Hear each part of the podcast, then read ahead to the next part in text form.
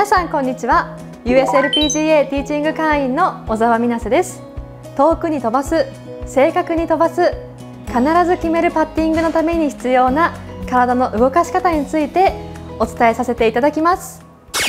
まずは上半身のポイントについて解説させていただきます。上半身ですがしっかりと体を捻転させていくことが大切ですが飛ばそうとするあまり、えー、上半身と下半身が一緒に動いてしまって回転に入っていくと頭が右にスウェーをしてしまうのでこちらは注意が必要です。捻転をしっかりと感じるためにはドリルとしてクラブを胸の正面で持っていただいてこのように手をクロスさせます。この状態で前傾を取りバックスイング上がっていきます。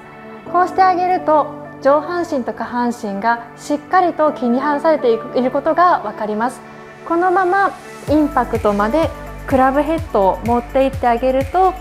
側屈の動きもしっかりと入っていきます。バックスイング上がる時には左の脇腹が縮まって右が伸びてきます。ダウンスイングではその逆で右の脇腹が縮まり左の脇腹が伸びてきます。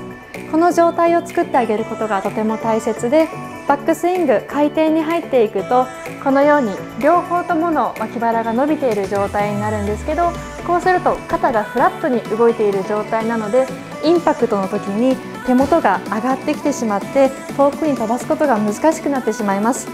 ですので上半身は捻転をしっかりと意識してあげて今のドリルを行ってみてください。